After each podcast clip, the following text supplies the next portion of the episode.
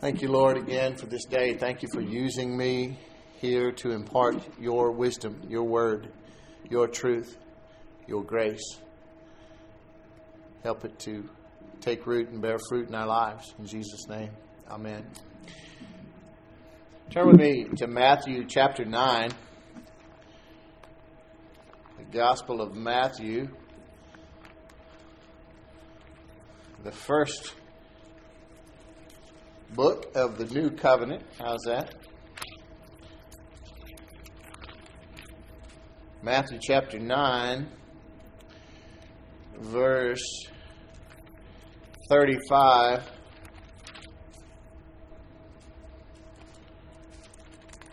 Probably through 38.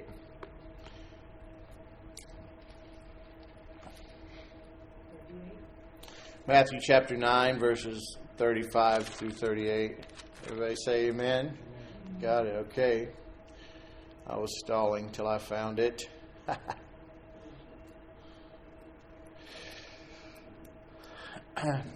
and Jesus went throughout all the cities and villages, teaching in their synagogues and proclaiming the gospel of the kingdom and healing every disease and every affliction. When he saw the crowds, he had compassion for them because they were harassed and helpless, like sheep without a shepherd. Then he said to his disciples, The harvest is plentiful, but the laborers are few. Therefore, pray earnestly to the Lord of the harvest to send out laborers into his harvest. Thank you, Lord. How many of you know that as Christians we have a part to play? We do. It's a relationship. And just like any relationship, it takes two.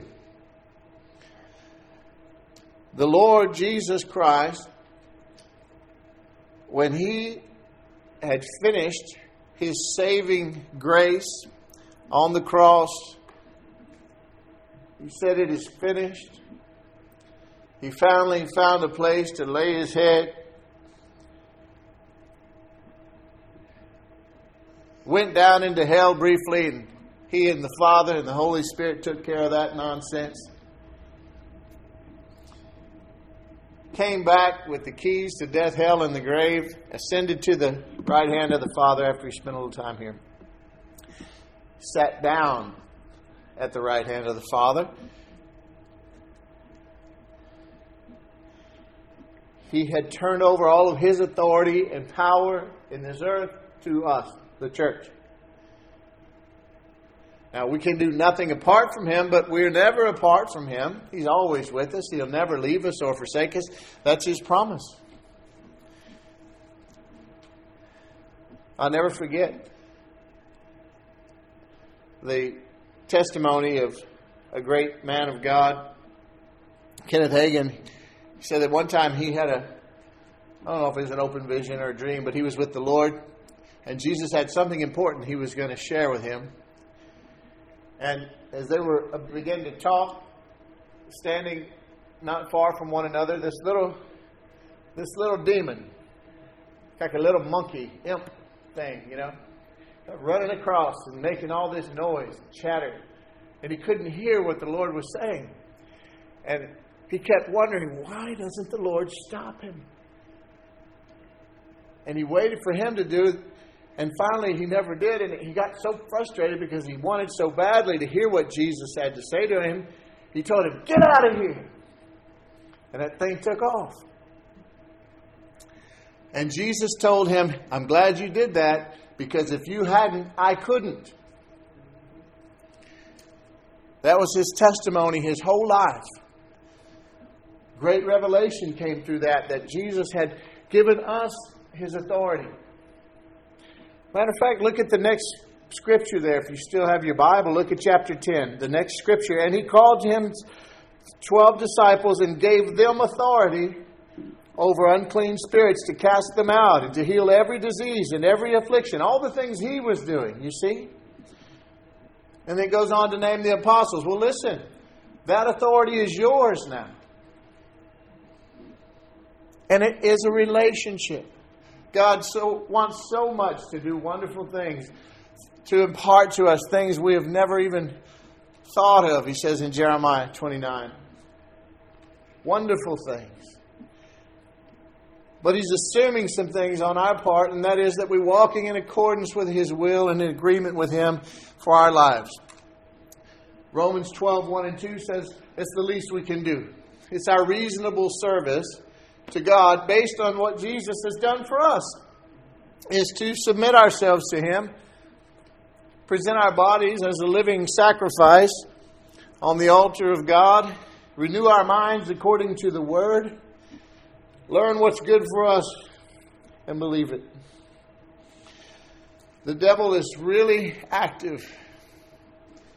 He is so upset in these times as his time draws near to be ended. He hates you because you love Jesus. He comes after you to steal from you, from your finances, from your health, from your marriage, from everything in your life that you care about, to kill you and destroy you for the sake of this that is in you. That's what the Bible says. It's for the word's sake that he comes after you. Today, when you leave here, the enemy will come immediately to try to steal this word from you so that it doesn't take root and bear fruit in your life. This is the only thing that can help you. There are lots of people that say they love the Lord, but just by means of what they vote for, prove that they don't love the Word. And it's not, it's, it's an inconsistency that eventually will be judged and rooted out because we create a God of our imagination unless it lines up with the God of the Word of God.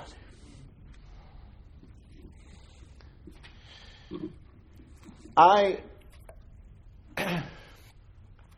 1 Corinthians chapter 3 says that we are God's fellow workers, all ministers, all God's fellow workers working toward one goal for the kingdom of God. And, and the church is God's field, His building that we are building up all on the same foundation. And it encourages us all when he tells second in 2 Corinthians, he tells the Corinthians church, as, as God's fellow workers, we urge you not to receive God's grace in vain. And Paul says, the writer of Hebrews says, How shall we escape if we neglect such a great salvation? 90, you think those 20 that were killed this morning in that little sleepy town south of here? So sad.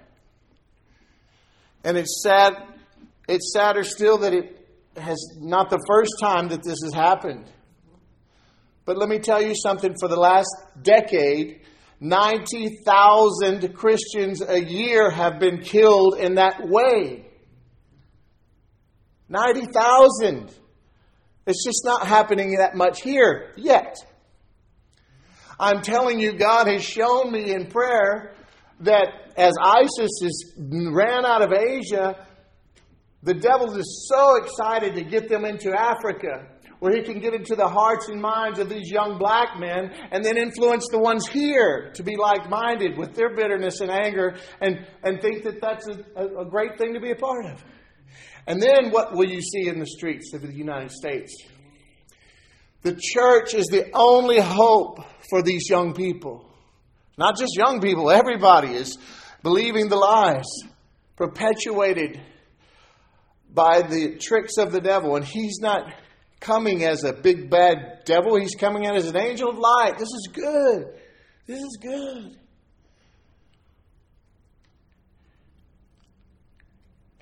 Paul said that even the elect, the chosen, would be deceived in these end times if it were possible. Why isn't it possible? Because we love the Word. And if it doesn't line up with the Word, we say, uh uh-uh. uh.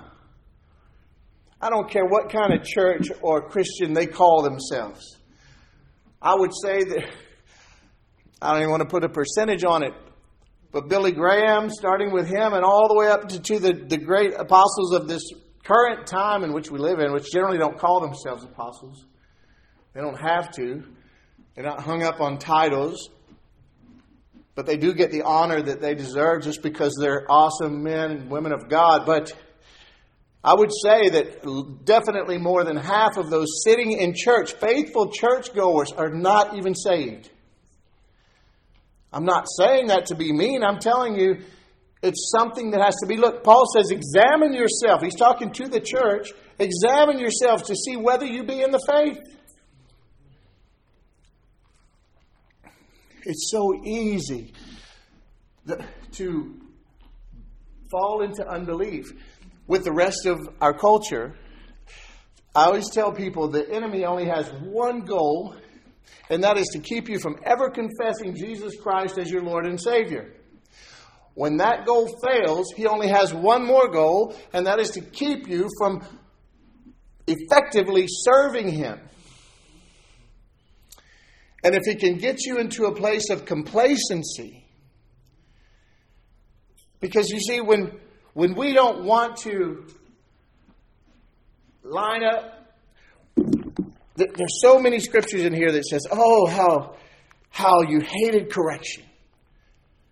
How you hated to be told anything. But it says the, the, the blessed ones are the ones who love to be corrected by this word, by truth. In other words, if it's true, I don't care how much it hurts, give it to me. Now, now you might need to leave me alone for a minute, meaning a week or something. I don't know, because I'm going to be praying about this. And if I know and I see that you're right, and I was so far off, I'm going to come back. I'm going to love you. I'm going to love my brother George for telling me, hey, Pastor, man, I, ah, I, got to tell you, I think you're off right here. Not in doctrine, in my life, in the way I'm treating my wife, or the way that I'm neglecting. You know, I'm always poor mouthed and I ain't got nothing. And you say, man, are, are you giving? Are you doing what the words taught us? You know, the one that tells me the truth, it might be offensive, but if it's offensive, then I've got problems already. Because it's not the right of a Christian to be offended anymore. Jesus said he there was a there was a man who who the king was this man owed the king more money than he would ever be able to repay, and the king felt sorry for him and forgave him all of it. And then he walked right out of there and found somebody that owed him a few dollars, and he began to choke him. And he said, Give me some time. He said, No. And he said, You evil, wicked servant. You're going to the dungeon and you're not going to get out until you with, repay every penny that you owed the king, and, and that's never. So it's just not our right anymore. And why? Because we're supposed to trust God. When, well, I'm offended, I have to let it go. I have to forgive. I have to love. Why? Because it's okay what they did to me? No. It's because I trust God. And He said, no, He doesn't miss anything. He's going to handle it in His time and His way. But as long as I have my eyes on them, He's going to keep His on me. That's what it says. So I'm going to get my eyes off of them just as quickly as I can. Father, I forgive them and I bless them in the name of Jesus. That just means I'm handing it over to Him. And I'll say, now, what about me? This is the one he wants me to look at. He wants me to look at me, line it up with the Word. This is the mirror, the righteous mirror of God's Word. This looks like Jesus. This looks like me, which is supposed to be being transformed to Jesus. Where I see it doesn't line up, I say, oh, I missed it right there again, Lord. Again. Please forgive me. Let's go. Now forget about it. Don't bring it up again. He already forgot. He already forgot.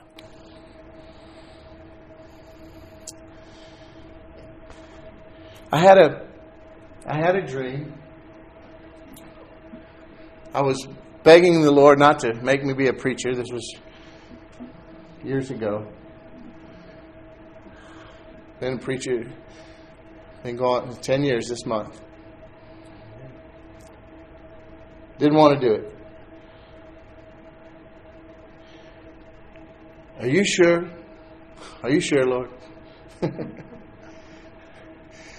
Had a dream. A familiar place, a little courtyard of some apartments where I grew up for a part of my childhood with my mom. And I'm there. And there's Jesus. And we began to walk together across this courtyard. Walking with me, taking me home. Walking with Jesus. Heading home. No more worries, no more cares. But then I felt something an unction, a knowing, and I turned around just like this over my left shoulder. And there was a, a large group of people looking at me, longing, just like in the passage of Scripture I open up with, like sheep without a shepherd. I was going with Jesus. And they were watching, like, what about what about us? And I turned back to the Lord. I wanted him to address this issue, to say it's okay to nothing. He just kept looking the way we were going. But he had a look. It was he didn't have to say anything. I knew the answer was right there. There was a knowing. The answer to what I had been bothering him about was right there. If you don't do what I've called you to do, they won't be coming with us.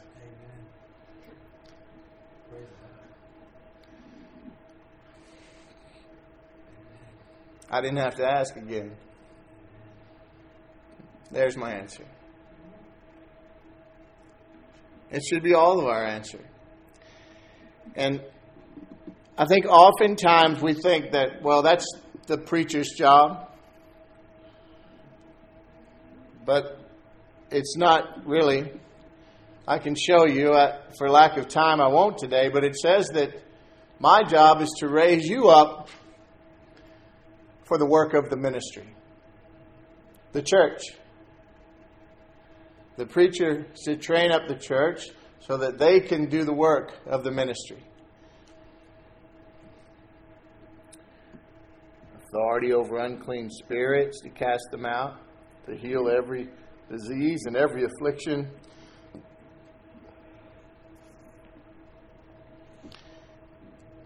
I want to encourage you today to believe that you have a part to play. And have you ever heard in sales there's, a, a, a term, it's called the KISS? Yeah, keep it short and sweet, or keep it simple, stupid. Have you ever heard that? This is a big thing among ministers uh, and amongst the whole world, really we tend to overcomplicate things. And when we do, we get into areas that we don't, we're not that qualified to even be talking, talking about, but we do it anyway because we feel like we need to sound smarter or more knowledgeable than we are, when really it wasn't necessary. You had me at hello. Shut up. That's how it is with with the gospel. It's the simplicity of the gospel that has, that has confused the wisdom of this world, the Bible says. Where are the wise of this world? We preach the foolishness of the cross. That's what the Bible says. Because the world thinks that it's foolish that God would come and make himself a man and allow himself to be treated in such a way. Even the Muslims believe they can't deny that Jesus was here and that he was a great man. He's one of their prophets. Although they kill people if they say they believe on him now. It's so wild how the devil gets so confused and corrupted in his own anger against Jesus. But they stopped short of saying he was the Son of God, and definitely that he didn't die on the cross. They couldn't justify that. That's why you'll always be angry without the death on the cross. Because without that sacrifice, you're going to have to measure up to God's standard of holiness. You better be perfect or have a Savior who is.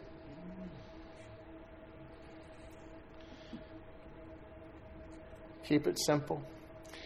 I started out pastor here there and went through some interesting times.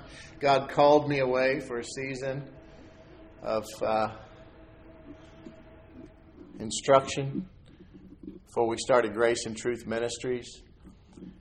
And I just I would take these brown paper bags, lunch sacks, and put.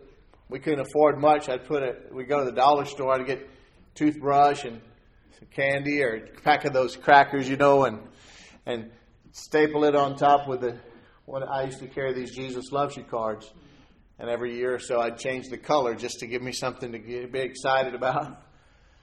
But I would take and staple those and have bags in my vehicle and just take off and go try to find somebody to give one to. And I had a ministry of these Jesus loves you cards, and I'd put them on gas pumps. I put them, I give them in the grocery store. I give them at the checkout, at the counter, everywhere I was, and anytime the Lord led me. And you know, it's not easy.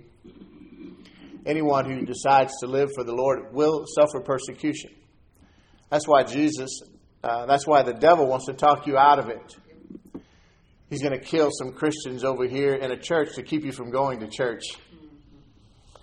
He's going to He's going to have you persecuted uh, amongst your friends and your own family by your own spouse, or loved ones. Who do you think you are? Some kind of Christian you are. You're nothing.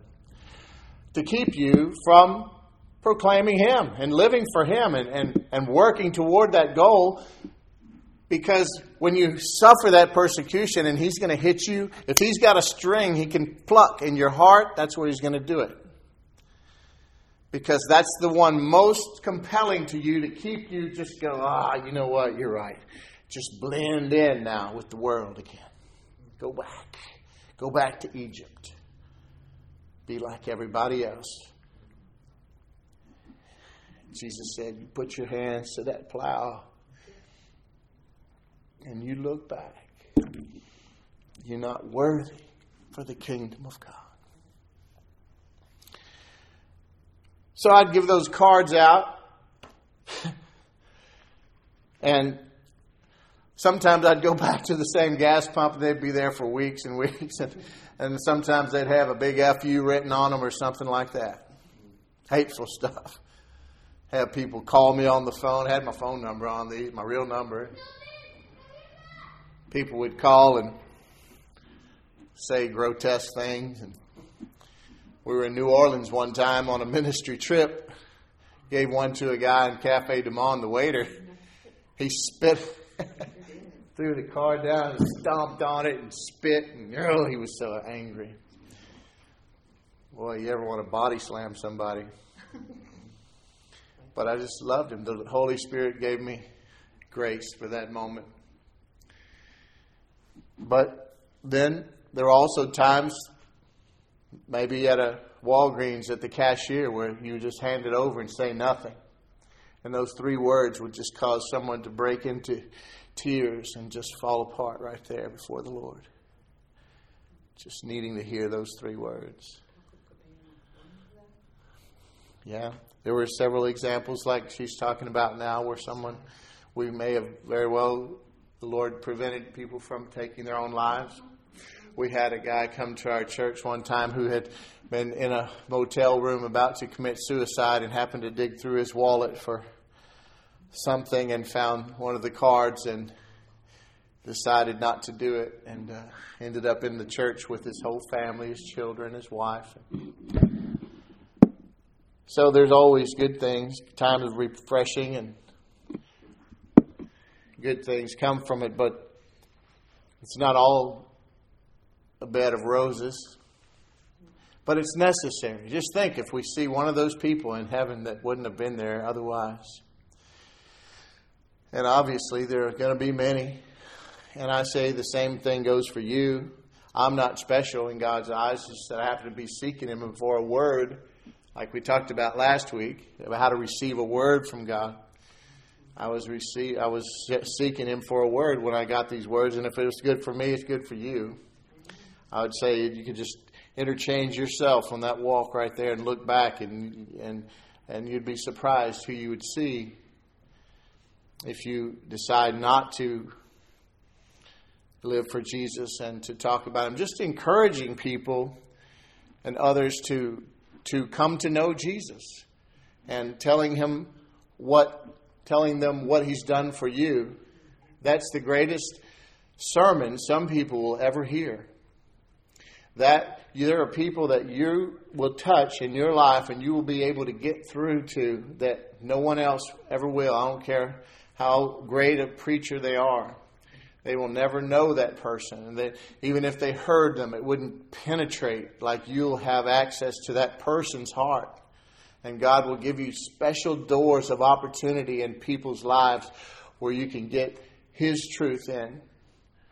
Just the love of God for them, just enough to cause them, give them the faith. His words are filled with faith, and just give them enough faith to believe. And then the discipleship part is up to them. It's not about the quantity of our work, but the quality. That's a very, very important thing. I wouldn't be standing right here today if it weren't true, but it is. Look at 1 Corinthians chapter 3.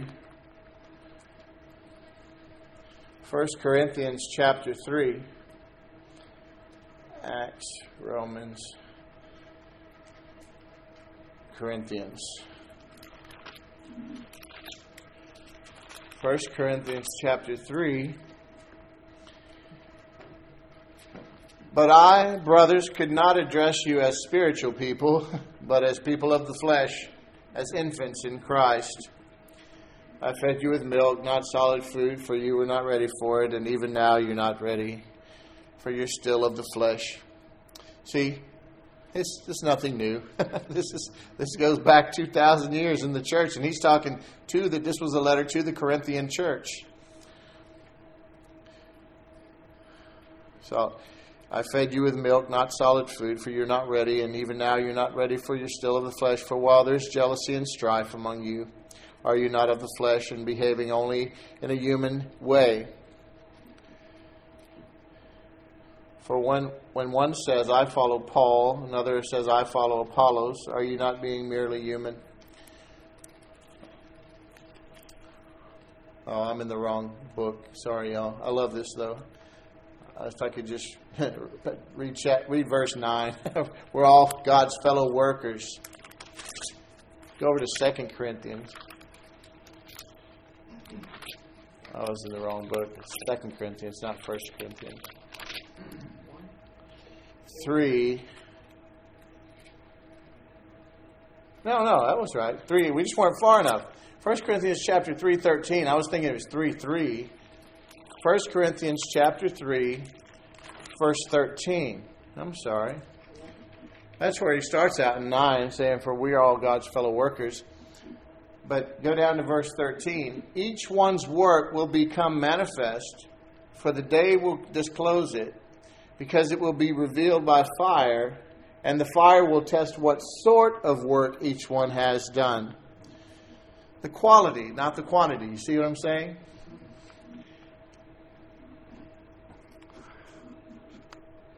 The quality, not the quantity. Jesus had opportunities to minister to thousands at a time. And wonderful things happened in some of those events. But the ones that stand out the most in my heart and mind were those tender moments, those special moments, those individual moments. Remember the woman, the Samaritan woman at the well? Jesus had a lot going on at the time. He was heading to Jerusalem for the big event. But he traveled through Samaria, which Jews didn't even go there. They hated one another. Because I believe because he had this appointment, the Father drew him to this well in Samaria to see this woman who was so down. She had to go get water in the middle of the day to avoid the other women. he told her all about her life and said, Go get your husband. She said, I don't have one. He said, I know. You've had you've had four or five, and the one you're living with now is not your husband. But she went and told everybody about Jesus. And they many of them believed and were saved. Jesus healed 10 lepers one time, remember? But the most amazing thing about the story of healing the 10 lepers is really about one of them, isn't it? Because only one came back to tell him thank you for what he had done. And this is the one that was saved. The others were healed. This one was healed and saved.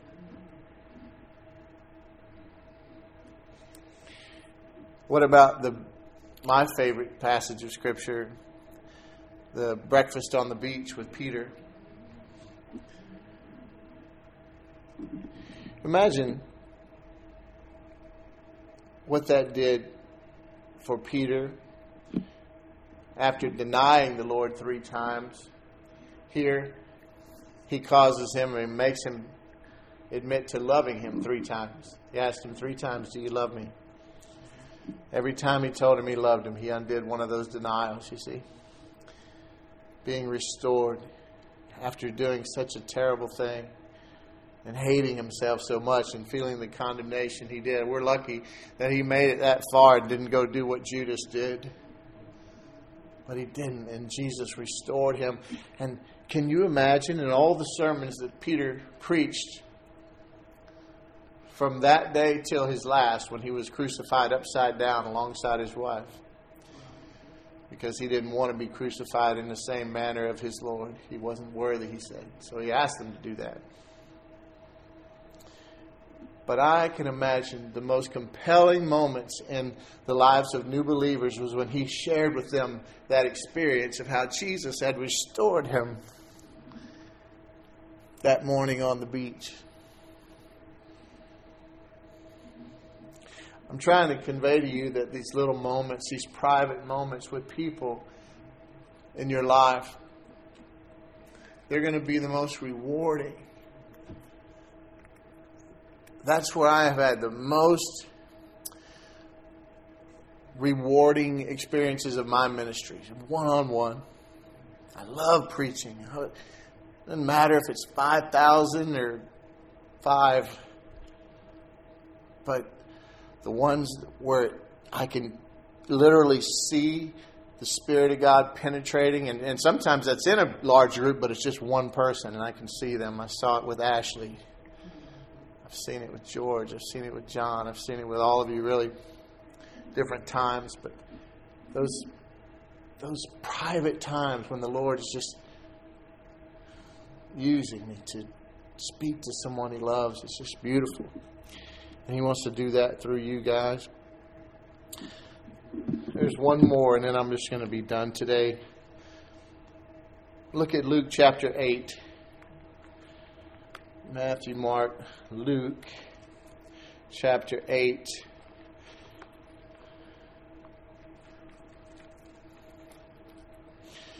Remember the man of the Gadarenes? That's what I call him the demoniac, the, the man that uh, Jesus healed, that had a legion of demons in him. Luke chapter 8, verse 26. Jesus had sailed all the way across the, the sea, and this is when he landed. He set foot, and I believe he knew that this man was going to be there. Then they sailed, verse 26, Luke chapter 8. Then they sailed to the country of the Gerasenes, which is opposite Galilee. When Jesus had stepped out on land, there met him a man from the city who had demons. For a long time he had worn no clothes, and he had not lived in a house, but among the tombs. I have a story, I, I think it's in my book, about the Lord is approaching the shore of your graveyard home. This is what it's about. When he saw Jesus, he cried out and fell down before him and said with a loud voice, What have you to do with me, Jesus, Son of the Most High God? I beg you, do not torment me. For he had commanded the unclean spirit to come out of the man. For many a time it had seized him. He was kept under guard and bound with chains and shackles, but he would break the bonds and be driven by the demon into the desert. Jesus then asked him, What is your name? And he said, Legion, for we for many demons had entered him. So this is the devil, this is the demon speaking through the man to the Lord. And they begged him not to command them to depart into the abyss. Now a large herd of pigs was feeding there on the hillside, and they begged him to let them enter into these, so he gave them permission. These pigs were unclean to the Jews. And these people that were raising them were using them for not only food, but also uh, sacrifices to their demon god. And Jesus knew that, so he let all these demons go into this herd of pigs. The pigs ran down the hill and drowned themselves in the lake. and they got mad and ran him off. now a large herd of pigs was feeding there on the hillside, and they begged him to let him enter into these. So he gave them permission. Then the demons came out of the man and entered the pigs, and the herd rushed down the steep bank into the lake and drowned. When the herdsmen saw what had happened, they fled and told it in the city and in the country. Then people went out to see what had happened, and they came to Jesus and found the man from whom the demons had gone, sitting at the feet of Jesus, clothed and in his right mind. And they were afraid. afraid because this wonderful thing had happened. And those who had seen it told them how the demon possessed man had been healed. Then all the people of the surrounding country of the Gerasenes asked him to depart from them, for they were seized with great fear. So he got into the boat and returned. Here's the scripture, the two scriptures I was trying to get to.